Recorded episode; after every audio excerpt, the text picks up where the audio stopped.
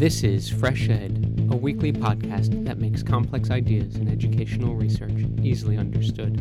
I'm your host, Will Brehm. My guest today is Iveta Silova, Director of the Center for the Advanced Studies in Global Education at Arizona State University. Professor Silova has spent her career studying post socialist education transformation processes. The transition from the Soviet to the post Soviet has been so far from linear or predictable. In today's show, she discusses some of her new work comparing Latvian textbooks before, during, and after Soviet occupation. The, the post socialist transition, post Soviet transition in Latvia has not necessarily been associated with a neoliberal transition or with kind of the, the Western idea of what Latvia should be. So, what we really see through these textbooks is that these new stories are really strongly rooted in other stories and they are transmitted from generation to generation. They are not necessarily always rooted in political and economic realities. Iveta Silova, welcome to Fresh Ed. Thank you, Will. It's great to be here. What has happened in the Latvian countryside since the collapse of the Soviet Union? Since the Soviet Union collapsed in 1991, the Latvian countryside actually has been in the middle of the national imagination and it has been at the center of political debates. So, when you hear Latvian politicians, academics, or intellectuals talk about the future of Latvia as a nation, the conversation almost inevitably turns to the problem of the rapidly emptying and decaying countryside historically, it really has been perceived as an eternal source of nations' living strength. But since the Soviet Union collapsed, there are more and more narratives that portray Latvian countryside as um, in almost a state of um, apoc- apocalypse. People talk about declining population, deteriorating services, decreasing number of schools, and in general, this large and very um, scary phenomenon of rural emptiness, which is usually associated with the outmigration of the Latvian population into the European Uni- Union. But it's also connected to low birth rates since the collapse of the Soviet Union. But in general, there is just this very grave sense of pessimism which is associated with the Latvian countryside this notion of decay that you find, or this narrative of decay in the rural countryside, and, and it's a political debate, as you say, are there other narratives that coexist um, that say something about the, the Latvian countryside? Absolutely. There are also other competing narratives that exist, and p- perhaps not, um, they don't dominate the political discussion, but there are narratives uh, that really place rural countryside in the middle of the neoliberal reimagination of Latvia as a nation. And they really talk about Latvian countryside as a space for economic development and growth. So these competing narratives suggest that Latvian countryside is not only a space of uh, decay, but it's also one of the possibility and an opportunity. So we also can hear simultaneously narratives that talk about the countryside, describing the mid-sized farms coexisting with traditional um, with coexisting with traditional service with tourism services. That talk about um, organic plants that grow alongside imported ones or that talk about industrial pig farms and with foreign capital that replace eventually smaller integrated farms. So there are really interesting competing narratives, um, narratives that actually are contested on a daily basis.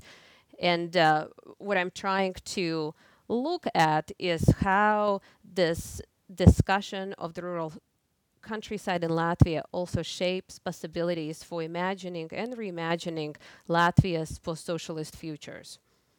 So, to do that, you are looking at school textbooks and the images uh, and stories and narratives used um, across time.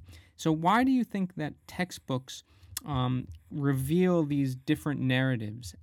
I my entry point into the textbooks really was through the examination of knowledge and power and the interplay between the knowledge and power.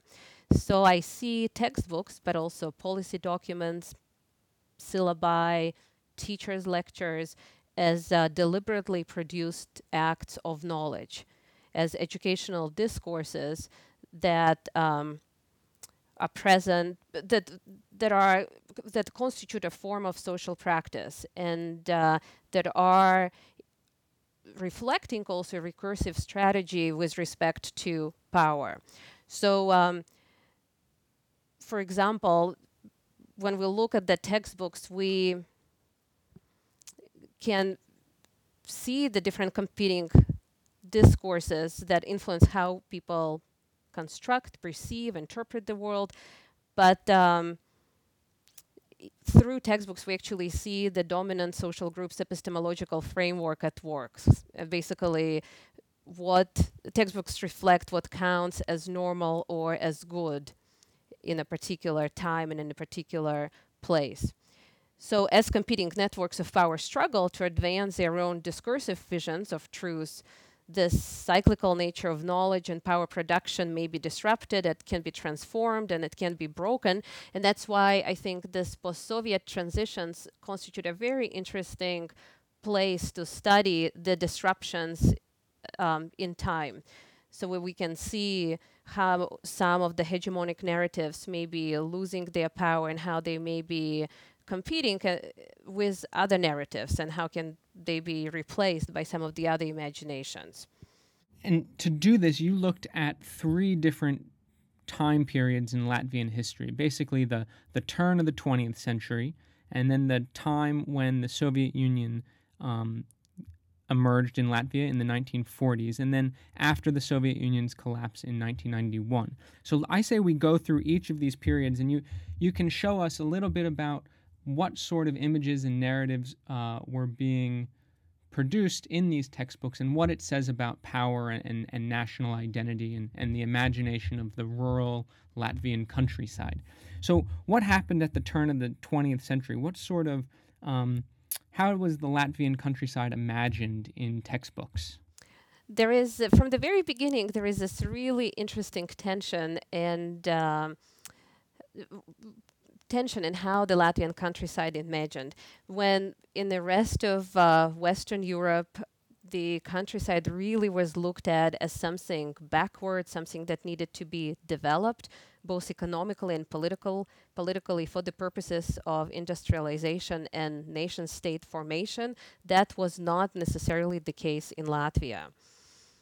In Latvia, the the countryside really was always uh, a space that was kept away from modernity, that was really imagined as the nation's lifeline and the foundation of the national ethos and uh, identity. And so, um, already going back even to the pre Christian pagan mythology and spirituality, we see this uh, very powerful celebration of the sanctity of nature and honoring its gods.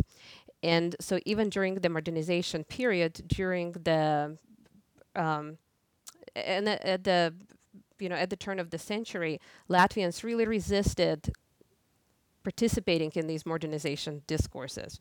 So um, what we see um, instead is using while the modernization is happening, obviously, at the same time, in parallel, we also see the construction of the national identity based on the imagery of the uh, rural landscapes, basically. So it's this really interesting attempt to, on the one hand, um, participate in modernization, but then on the other hand, also resist it by building national identities that is not linked to modernization, but that is opposite to it and that the opposite of modernization was perceived to be the the countryside. The countryside, where nature untouched countryside that is not touched by modernization. And how did this notion appear in textbooks at the time?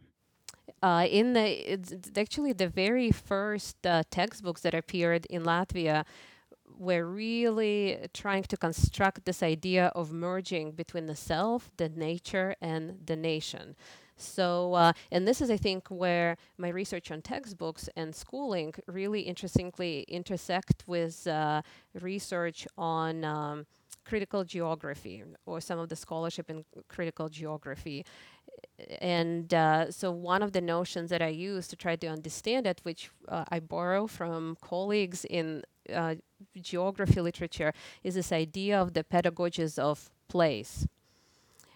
And uh, so, it's the idea that we do develop sociospatial consciousness that links us to particular locations and um, that influences how we think about themselves, how, how, we think about ourselves, and how we think about our place in the world, right? So it's really directly linked to national identity. So these pedagogies of space help us then think how the identity is mapped onto um, onto the geographic landscapes. And can you give an example of um, I guess the example that stood out to me when I read your um, article or chapter was the White Book. Can you tell us the the story of the White Book that was found in textbooks? Yes, in the early 1900s, the when the Latvian national uh, movement was developing, when the national identity was being constru- constructed, a lot of the literature at that time actually was. Um, highlighting biographical uh, um, and other ethnographic work. And a lot of the biographic work really revolved around the uh, childhood memories. One of the most popular books that was written at that time was called The White Book by um, Jānis Jaunsudrabiņš. And this book is still read as an obligatory, as a required reading um, in schools in Latvia, um, throughout generations. But it so this particular book actually is a great example of how the self, the nature, and the nation is all merged into one. And I can read you a very short part of uh, the description of how the author is thinking, remembering his own childhood in a rural countryside in Latvia. So, so he writes, I remember shiny black birds, how they whistled around me and invited me to look up into the blue sky. There, they were swinging in the beautiful birch buds. All around our house were fields, groves, forest, hills. They all waved at me and invited me. Hail to you, gray sand, which once received my footprints in your soft hands. Hail to you, dear people, who so often steered my steps and thoughts to the good. Hail to you, old buildings where I once dwelled and warmed myself. I think this is a very interesting and powerful uh, example of almost seamless merging of the self, the nature, the farm, and the childhood.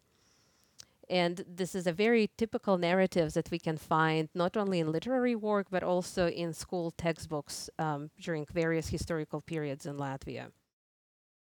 And and you would make the argument that what the children were learning by reading uh, the White Book was teaching them um, how to understand themselves, but also how they understand their place in the world um, using your or this notion of the pedagogy of place. Absolutely.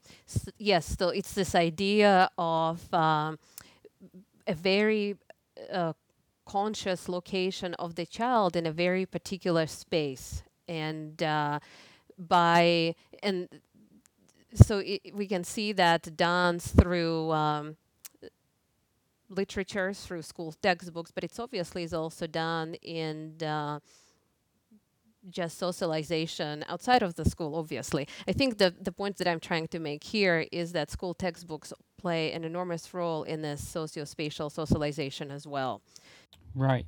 And and when the Soviet Union occupied Latvia in 1940, this kind of reluctant embrace of modernization that happened previously seemed to be shattered, where modernization now became something that was fully embraced rather than distanced by imagining the rural countryside to be seamless with nature. Um, so, can you give us some examples of what did the school textbooks look like during the Soviet period, and what did it say about the rural countryside? So the Soviet occupation definitely interrupted this very idyllic image of the Latvian rural countryside where the childhood, nature, and nation intersected and coexisted. What we see in the 1940s is a total, very radical transformation of the rural countryside which um, in political terms included nationalization of land, forced collectivization of agriculture, liquidation of the individual homesteads. And this is often referred to by Latvians as the three acts of violence against the Latvian farmer and the Latvian citizen. But the goal here was to transform the landed peasantry into the rural proletariat. This, and one of the goals, basically, of the Soviet government was to unmake the nation of farmers and at the same time unmake this very close link to the rural countryside that um, hosts the Latvian identity in a way.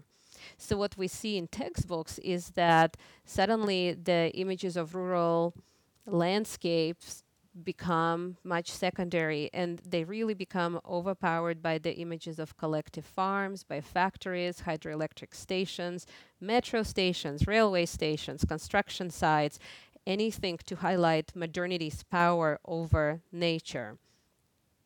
But I think what is really interesting also here that this iconography of modernity, of industry and urbanity tries to arise the same kind of awe and reverence in children that historically has been invoked by this very classical romantic imagery of rural landscapes.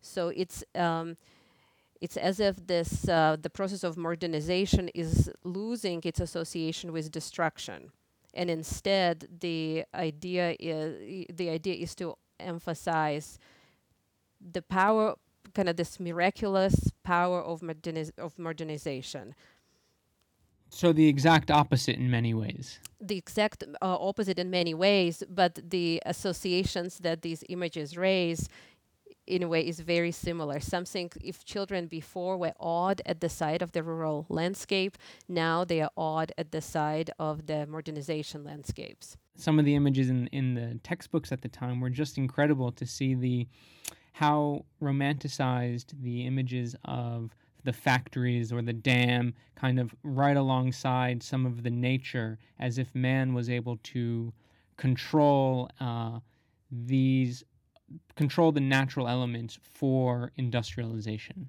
and I think this is an interesting point is that the, the nature never really was erased from the Soviet textbooks. And even when we see the images of modernization, usually the, the factories or hydroelectric stations are um, very often they're almost drowning in greenery of the nature. And so it's very counterintuitive. I, I think one would imagine that the nature would completely be lost or destroyed. But what we see is this uh, coexistence side by side of some of the modernization efforts, but also this very strong, persistent line of the natural landscapes. Why do you think that is? Why do you think there has to be the the imagery of the nature coinciding with the imagery of industrialization and modernization. Oh, that's a very good point. But I think so. This is one of the competing narratives uh, to the modernization. And I think, in the context of uh, the Soviet Latvia, I think the pure modernization um, imagery would simply not fly. I think it would be too far removed uh, from the people. People and would reject it. I think people would absolutely reject it. So I think it was this really delicate act of balancing some of the values that were really um, dear to Latvians uh, during the Soviet period with some of the Soviet values. So a very delicate balance of, um, you could say, the opposite values. So it's like the two are really coinciding. But I think also what I found in these textbooks, also the the authors were able to squeeze also these uh, very alternative also narratives and um, imagery of the countryside, which would really take us back to the pre-Soviet and pre-modern um, times, where we actually would see. Um, some of the nature that is untouched by the modernization, very rarely, but now and then, some of the texts or illustration would be kind of would find their ways into the textbooks. I, I know this is perhaps beyond the scope of your current research, but it occurs to me that, you know, who are these individuals that are balancing the the competing narratives inside the textbook during the Soviet period? Who were these authors? So these authors were obviously under major political control and pressure, and um, and I think what they were doing were major political acts of trying to maintain some of the national imagery and spirit in the Soviet textbooks. The, but what I want to say is that they also were not the only ones that were doing this. So this also was happening outside of the school in cultural life in particular. The Soviet government um, tried to uh, ban some of the Latvian national holidays that many of the holidays actually are very directly linked to pagan traditions. At some point um, in the 40s and the 50s, some of these pagan holidays were banned, but the the national drive was so strong to come together for these uh, celebrations that eventually the, gov- the the Soviet government would close their eyes on it and would allow people to come together and celebrate the summer solstice or the winter solstice. So um, kind of these uh, kind of parallel um, rendering of life uh, was happening during the Soviet times, both in school but also outside of the school. But we can see some of this uh, parallel life captured in textbooks as well. Right. So it's like an uh, an official, unofficial recognition of other imaginations. Absolutely. So almost overnight in 1991, the Soviet Union collapses. I mean, what effect did that have on textbooks in Latvia or on the imagination of rural countryside and modernization and industrialization and national identity? So, almost immediately after regaining independence, the depictions of urban life, of modernization, uh, really became few and far between, and in some textbooks, they almost completely vanished. And instead, what we see is a representation of the world um, as overwhelming, overwhelmingly pre-Soviet, agrarian, and overgrown nature with abundant vegetation and animal life. So it's almost like you are taken back in time to these kind of pre-Soviet, pre-modern images of the Latvian landscapes which almost always reveal these visual motives of sprawling, bountiful, colorful nature, almost on every page, and almost bursting off the margins of the pages. And when humans and society penetrate this natural space, it's uh, usually in this very idyllic countryside home context, which uh, shows families harvesting land, tending to their flock, or um, just enjoying the nature. I was amazed to to read that in some of those textbooks after the Soviet Union collapsed, the images of nature would change over the course of the textbooks as if the different seasons were coming into bloom. This is another really interesting uh, observation because not only do these textbooks disrupt the modernization process, and kind of revert the uh, revert us back in time.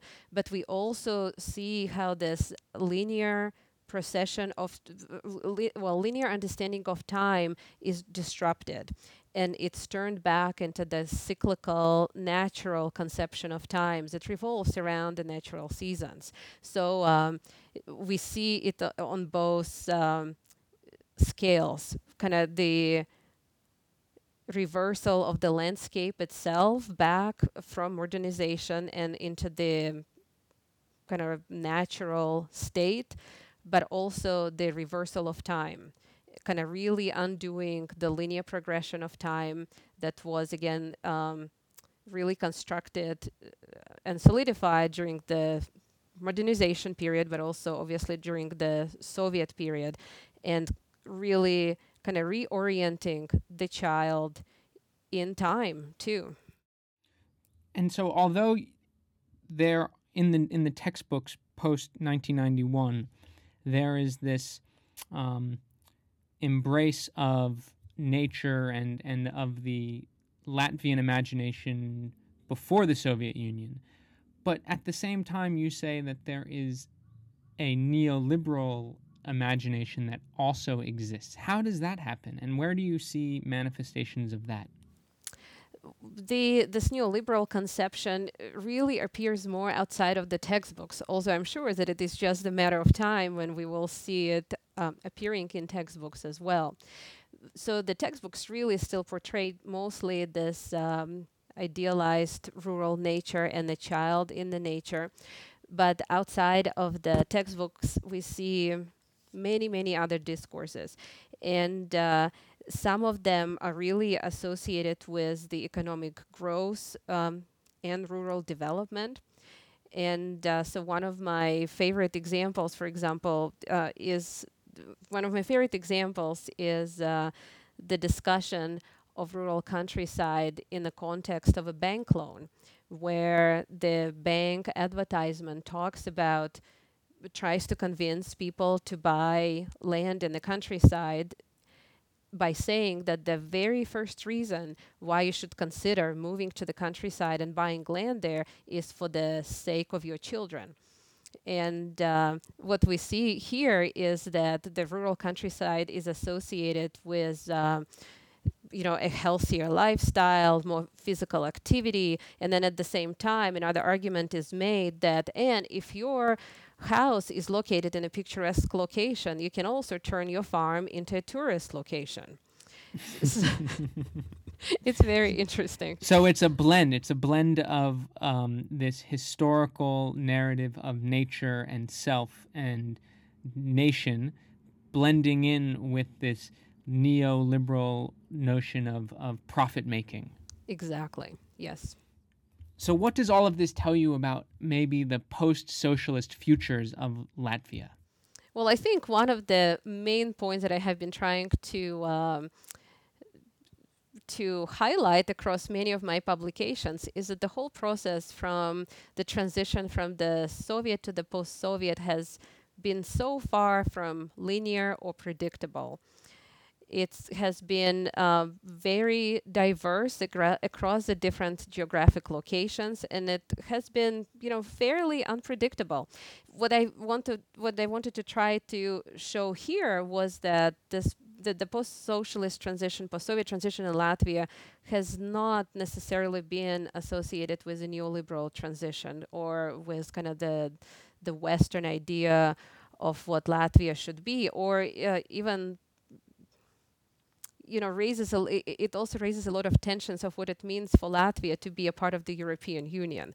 So what we really see through these textbooks is that these new stories are really strongly rooted in other stories and they are transmitted from generation to generation. They are not necessarily always rooted in political and economic realities. The way that the textbooks try to imagine children and their future is uh, really very strongly located uh, in a very particular landscapes. So it's and it's rooted in very particular stories, which limits what the future can hold uh, for us.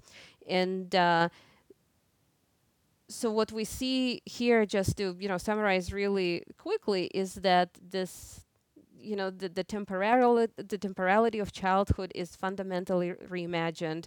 It breaks the linearity of progress. It invokes the cycle of nature.